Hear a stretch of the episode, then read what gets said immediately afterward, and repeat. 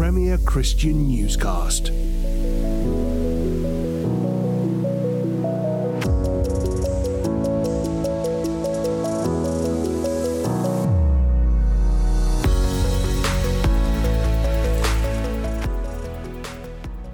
Hello and welcome to Premier Christian Newscast. I'm Tim Wyatt. When Rishi Sunak became Prime Minister last month, much was made of his groundbreaking ascent to number 10. But as well as being the first ethnic minority politician to win the premiership, Sunak is also the first Hindu. Indeed, he's the first non Christian religious Prime Minister the UK has ever had.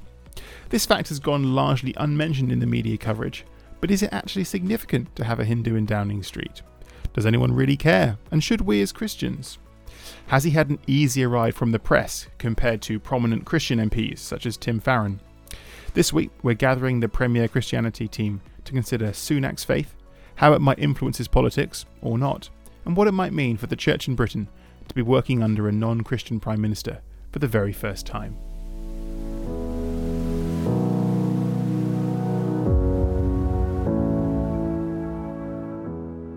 Well, thanks for joining us, Sam and Emma. Would you mind just quickly uh, explaining who you are? Um, Sam, why don't you go first? Right, good to be with you again, Tim. Uh, yeah, I'm Sam Hailes, editor of Premier Christianity magazine, which is the UK's leading Christian magazine, publishing in print every month, and then lots of articles going up on a daily basis as well, which is really where Emma comes in. yes, I am the assistant editor of Premier Christianity magazine, and I also edit the Voice of Hope um, daily devotional magazine that Premier produces. Brilliant. Well, it's great to have have you guys with us for this conversation. Today, we're going to be chatting a little bit about our new prime minister here in the UK, Rishi Sunak, and most significantly, uh, his faith. Uh, he's a Hindu, uh, which makes him the first non-Christian religious prime minister we've ever had in this country. There's been lots of Anglicans, some Baptists. I had a look at the online. There's, there's a few from the Church of Scotland. Uh, Boris Johnson was Catholic, uh, and we've had some atheists and agnostics, but we've never had anyone who was religious but not Christian before. Um, I guess I'll kick off asking both of you really. Uh, let's start with you, Sam. Does this matter? And if so, why? That was the very first question we asked ourselves as a team. And um, we asked John Stevens to, to comment on this because John is head of the Fellowship of Independent Evangelical Churches. So he, you know, he's an evangelical Christian.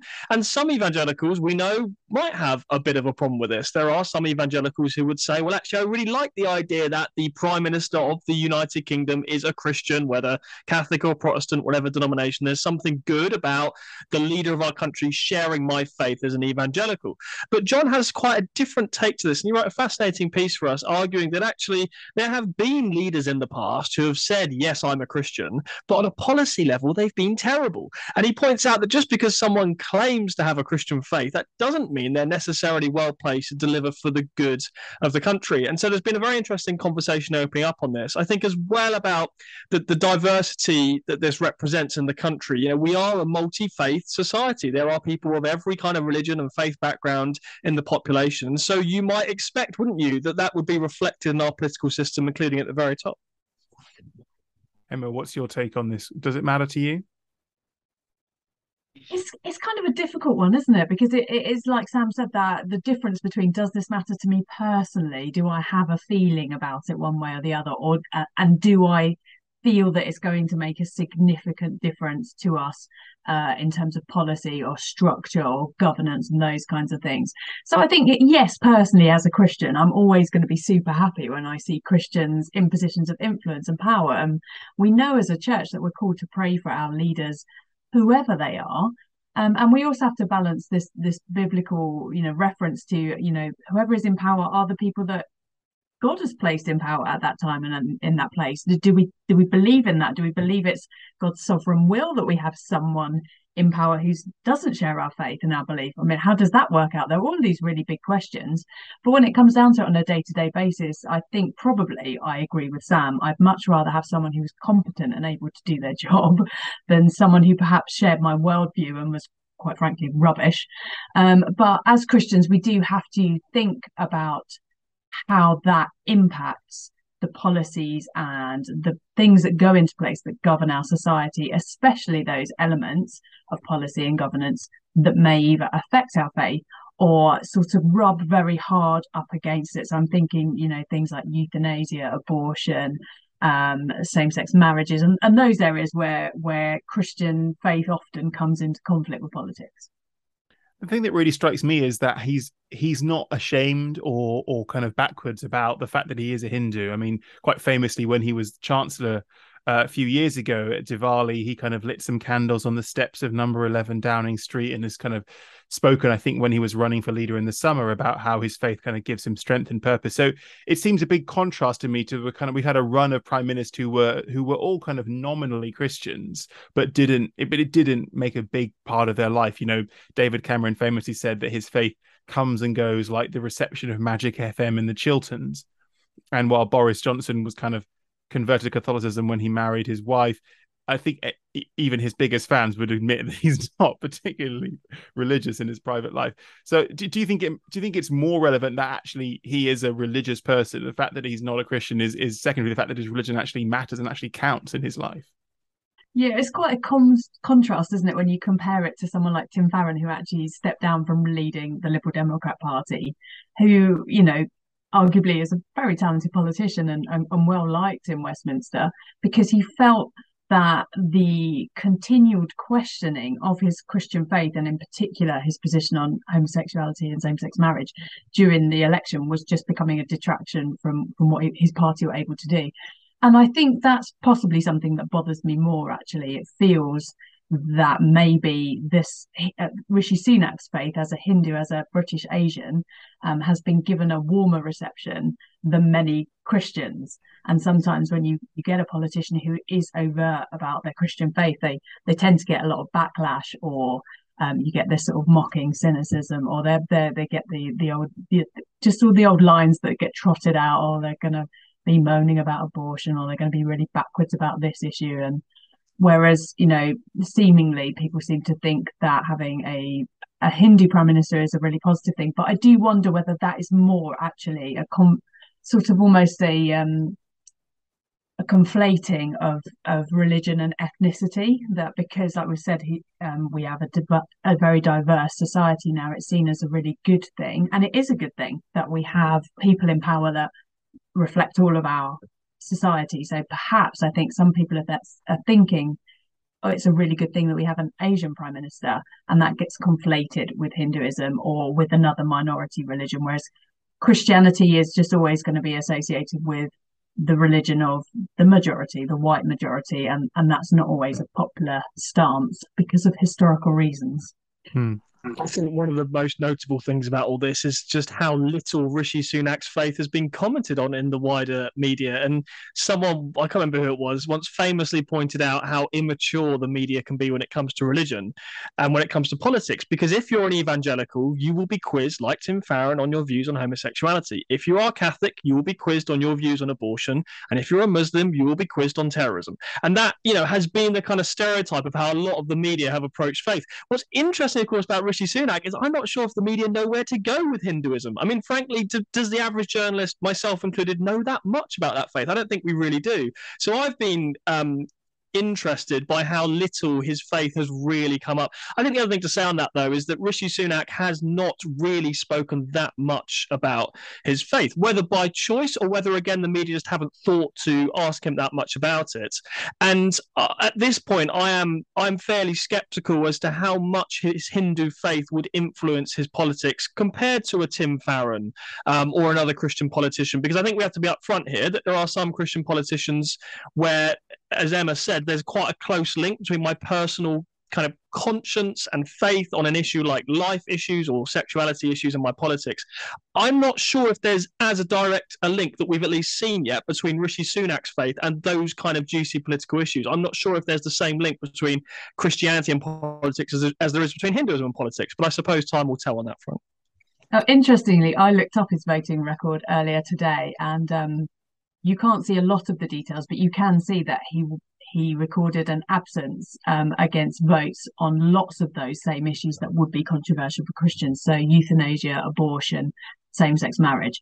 Um, so you can't. He hasn't voted for or against either of those things in recent years. He's always been absent. But again, we don't know why exactly. Do you agree, Sam, that there is a kind of double standard, like Emma was kind of sketching out that that Christian politicians get this laser focus, um, and if you are a Muslim or a Hindu or a Sikh, uh, the, the media is either out of kind of bafflement or, or, lack of interest, doesn't really probe into into how that intersects with with your politics, and so that's why we have this sense that non-Christian religious prime ministers or MPs are are kind of just floating in the background because we just don't understand how Hinduism connects to to politics. Yeah, I think it's it's a fair point, and as I say, I, th- I, think the ethnicity question has been of far more interest and relevance for the average um, the average reporter and perhaps the average reader as well. Um, it does strike me that it was a big moment for our country and our first non-white prime minister, and I think that has over perhaps quite rightly that's overtaken any sense of our first Hindu uh, prime minister. But you know, I, I do want to reflect the, the views of, of some some Christians um, that that I know who who have said to me things like, "Well, I believe that our country has in the past been a Christian country. We've had people of faith in Downing Street, and the Queen was very overt about her Christian faith. And I have spoken to some Christians who said, "Well, isn't it interesting? Since the death of the Queen, there is now someone in in Downing Street for the first time who does not um, associate at all with the Christian faith, and it's a different religion." And so there are some Christians who are a bit concerned about this on a kind of spiritual level of just saying, since the Queen's death, has has something changed in the national picture of how our country relates to God? And and, and that sense of the Christian heritage of our country being eroded. Now, I need to say quite clearly that's again that's on a faith perspective. That's not on a on a uh, on a race issue, on an ethnicity issue. It's purely on a faith issue. Is there has there been a, a substantial change since the Queen's death? And um, you know, and again, not every Christian will think that way, but some some will, and it does lead to this question of: Do we as Christians have anything to to to fear from this? Um, I was struck though by John Stevens' article when he wrote for us. He pointed out that despite the collapse of Christian belief and church attendance in Britain today, he says we still do have this culture that is shaped and influenced by over 1500 years of Christianity. And he points out this is not lightly overturned.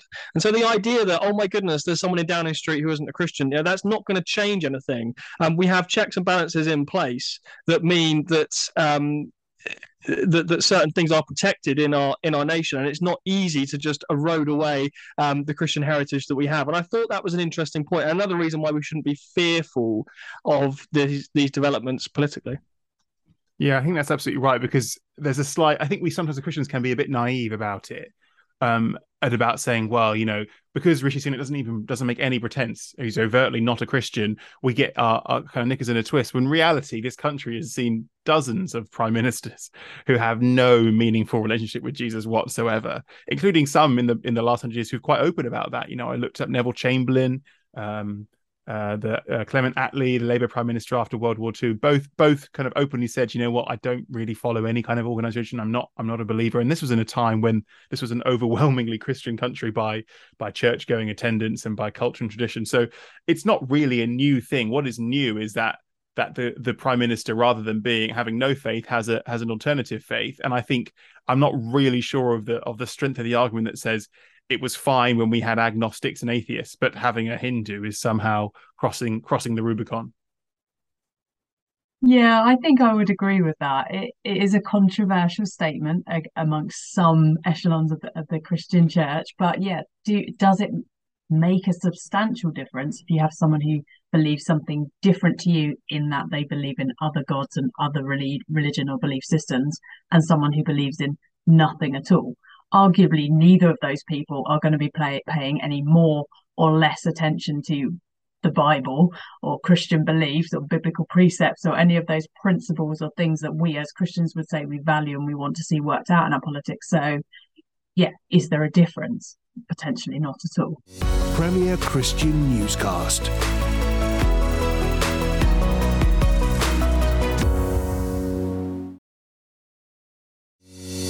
Premier Christian Newscast.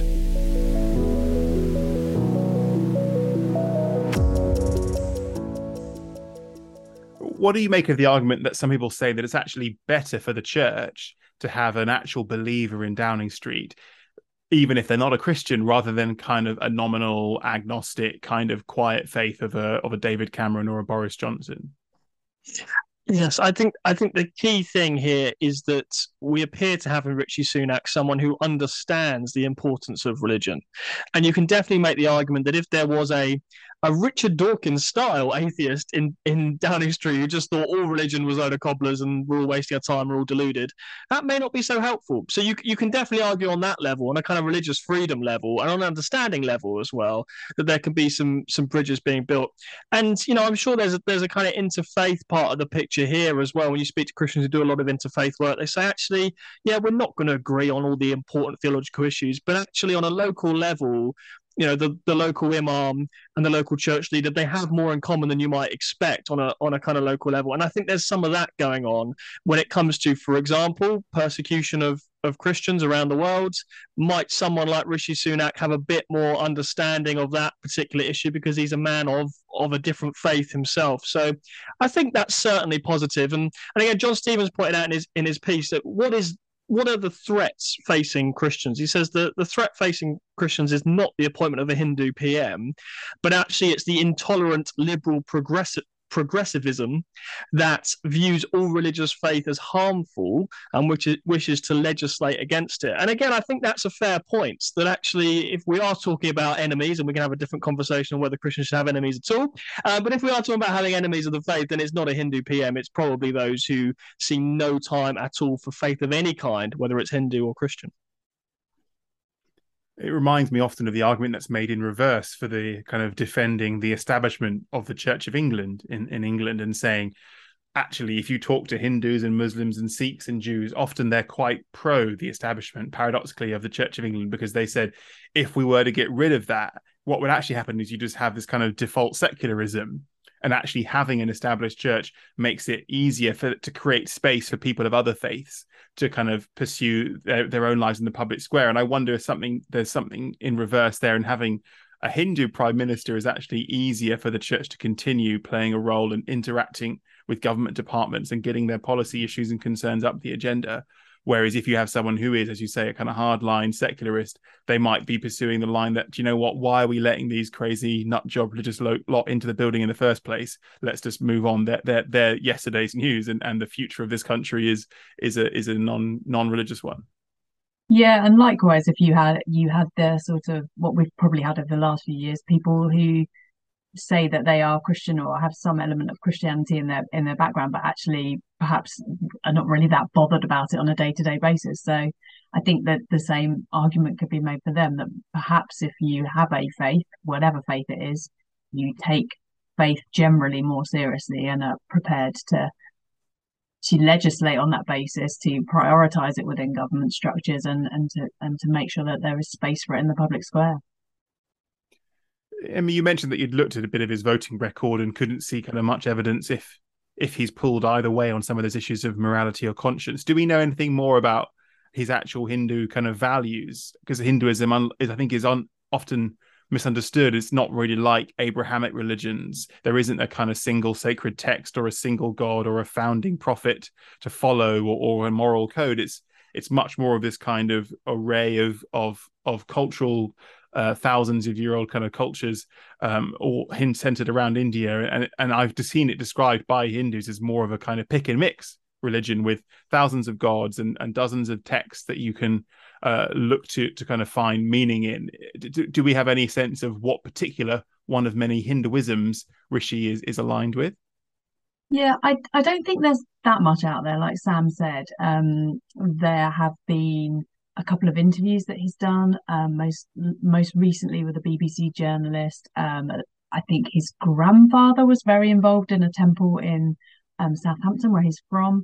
I'm not a Hinduism expert. I do have some friends who are Hindus, um, and like you say, there are lots of different flavors. And there, yeah, there's not a perhaps a one text like we would refer to the Bible that would that would have definitive um, lines on various big issues. Although, as we know, that even from within Christianity, those can be interpreted in many, many ways, even when some of us think there is one way to interpret something. Um, we know that, yeah, that he um, abstained from votes on euthanasia, on abortion, and on same sex marriage. So perhaps that indicates that he would rather keep himself out of those discussions than than vote for or against. I don't know. I guess time will time will tell, really. Um, and and like Sam says, whether or not the the media will start to probe those areas more once we have rightly um, celebrated the fact that we do have our first non-white prime minister. Um, I think I would like to see that happen. I would I would like to see the, the media be rigorous in the in the same way um, with politicians of all faiths as they as they seem to be with Christian politicians, because I think that's the right thing to do. And I think it's in the public interest to to better have understanding of, of how different faiths operate and, and what that means for our politicians. Where do you stand on that, Sam? Do you think it would be helpful if kind of journalists started digging into his faith background and try to figure out or, or quiz him, scrutinize him more on on what it really means for him to be a Hindu and, and kind of, you know, maybe even ask him, you know, where do you stand on abortion? Where do you stand on euthanasia and some of these kind of contentious yes. hot button issues? Well, I think if the media were to be fair and um, and not partial, then they should be. Um, but I, I, I doubt they will. Um, I just don't think the average journalist wants to go in that direction for whatever reason. I do find it interesting he's abstained on those issues because perhaps we shouldn't speculate on why, but but you could make the argument that's kind of clever politics. You don't want to be drawn on those really tricky issues. Um, so there is there is, and it is it's been noted. I think Rishi Sunak's been described as the least experienced government minister to ever become prime minister. And so he has had a very quick rise through the ranks to you know, now having the top job. And you think, well, one of the ways is going to help you politically rise through the ranks is you sort of keep keep your head down and don't become known, including on a faith level, don't become too known for your your weird faith that increasingly secular Britain is a bit skeptical of and, and may not like. So, you know, I, I hate to say this, but uh, you could argue that it's quite pragmatic and quite good for Rishi not to say too much about his faith because he's going to be misunderstood because a lot of people don't get it. Now, I don't know. He may, maybe actually he's desperate to talk lots about his Hinduism. He just hasn't been asked. Who, who am I to say? Um, but you could argue, sadly, that in increasingly secular society, it's a good idea to keep your head down and not say too much about politics. I'd love to know what Tim Farron thinks of the answer to that question, um, because again, that what he's been through in recent years, he he was very clear. He came out and said, "I'm being forced to choose between my faith and my politics, and I can't carry on my political career effectively because this this issue of my personal faith has become such a big distraction. Know, I really do think that was a huge watershed moment for the relationship between faith and politics in our country with what happened with Tim Farron, and um, uh, I think it was very sad, actually, because on the one hand, we like to say we're this open, tolerant, inclusive Britain. And on the other hand, you're handing people out of a top job just because they have religious views that some people um, don't like. Uh, and so we've got to allow for religious freedom here. I would love to hear more from Rishi Sunak about his faith, what he what he believes, how his faith influences his politics. But again, I think if he's going to if he's going to play it safe politically, he probably won't want to go there. He want to keep his head down and not mix his religion and his politics. And as I say, I think that's sad, but I think that's probably probably what he'll do. I wonder whether actually this might be, you know, the, the best, let's say the best outcome for the church for Christians could be that a Rishi Sunak premiership, as however long it lasts, starts to kind of undo the over overreaction that that some of the media and the political class have had around faith in recent years, exacerbated or kind of encapsulated in the Tim Farron episode, and maybe a few years, if he's lucky, of, of a kind of steady normal normal uh, Hindu prime minister allows the media to see actually hang on religion and politics can mix you know and they can start to put put to death this this slightly childish kind of 20th century uh, enlightenment idea that that that religion is a kind of backwards uh, kind of anchor ch- holding people back and then that real like political integrity requires kind of shedding and letting go of all that. And maybe in the end it might in the long term be positive for the church because it it allows creates space again for people to be religious in very different ways and, and be and, and, be a prime minister or let or an MP. I'm not sure that um, it's religion in general. I think a lot of the time it's Christianity in particular that people think is backward and unenlightened. And um, I feel you certainly see that across elements of the media all the time. Um, if you look at publishing, for example, there's been this massive drive over recent years to increase diversity of representation in publishing. Quite rightly, we need to hear lots and lots of diverse voices from uh, that represent our society as a whole. But what's interesting within that is that it's very easy these days to get TV shows commissioned, books published if you have a faith story and it's a non-white non-christian faith story but if you want to talk about your faith in jesus christ and how that's impacted your life or write a play about that or a tv show you've got no chance in that making it into the mainstream media in any way that isn't somehow mocking or weird. Um, and that's not what you see when you talk about other faiths. And I, and I know that all of that is is tied up in very complicated historical issues of colonialism and repression and violence and horrible things that white people have done. But that's where we've ended up, where it is much more acceptable to talk about your faith as long as that faith doesn't involve Christianity and Jesus. I mean, as we all know, there's a huge element of kind of religious illiteracy and, and hypocrisy in all of this. When you know, when Tim Farron was being endlessly quizzed about his views on on sexuality and gay sex and whatever else, it's a kind of open secret among those of us who actually understand anything about religion is that you know 90 plus percent of the of Britain's 1 or 2 million Muslims share exactly the same kind of social conservative approach to sexuality including I've no doubt many of the Muslim MPs in parliament. You know anyone who follows the Catholic Church's teaching is on exactly the same page as Farron when it comes to sexuality and gay marriage.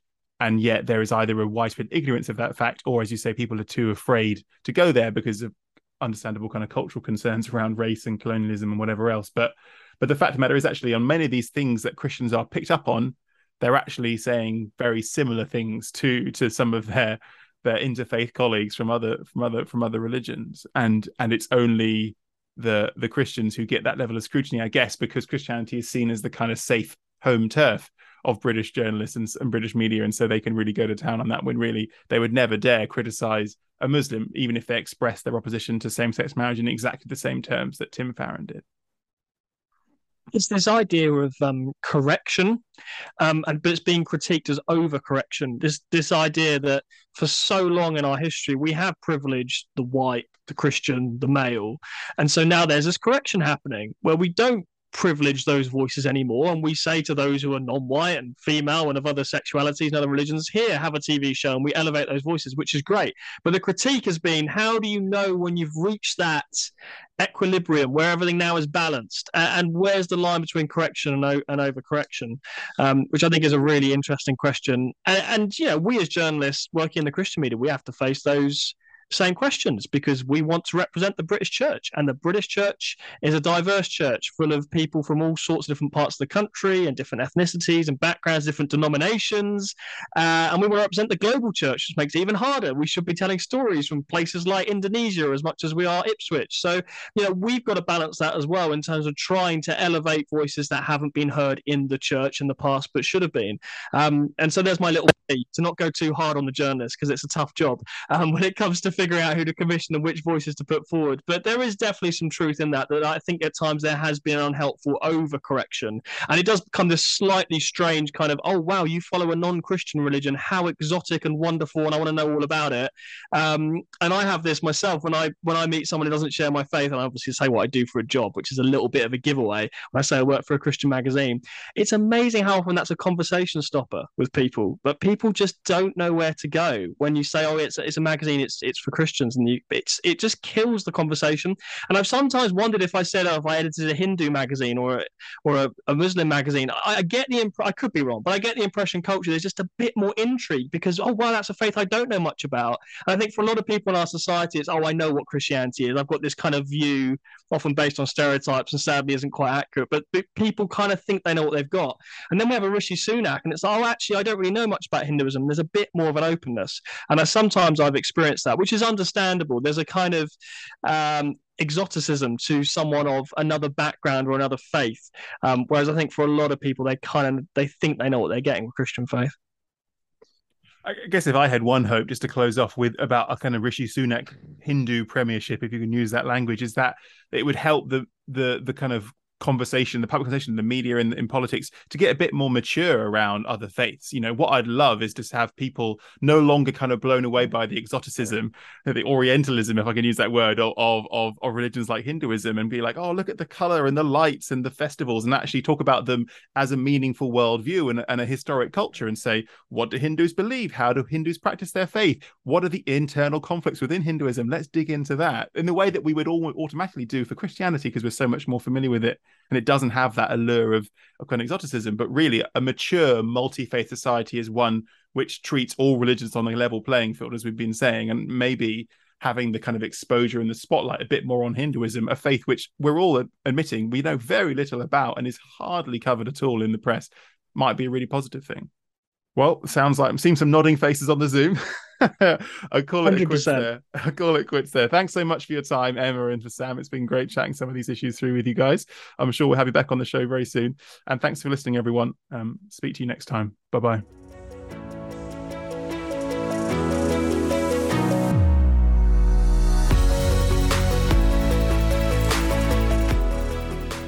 That's it for this week's Premier Christian Newscast. But if you've enjoyed what you've heard, please do leave us a review on whatever podcast app you use, and why not also tell a friend about the show? Don't forget to also subscribe to the podcast on your phone or tablet to ensure that you receive each episode automatically sent to your device week by week. Thanks for listening, and we'll see you next time.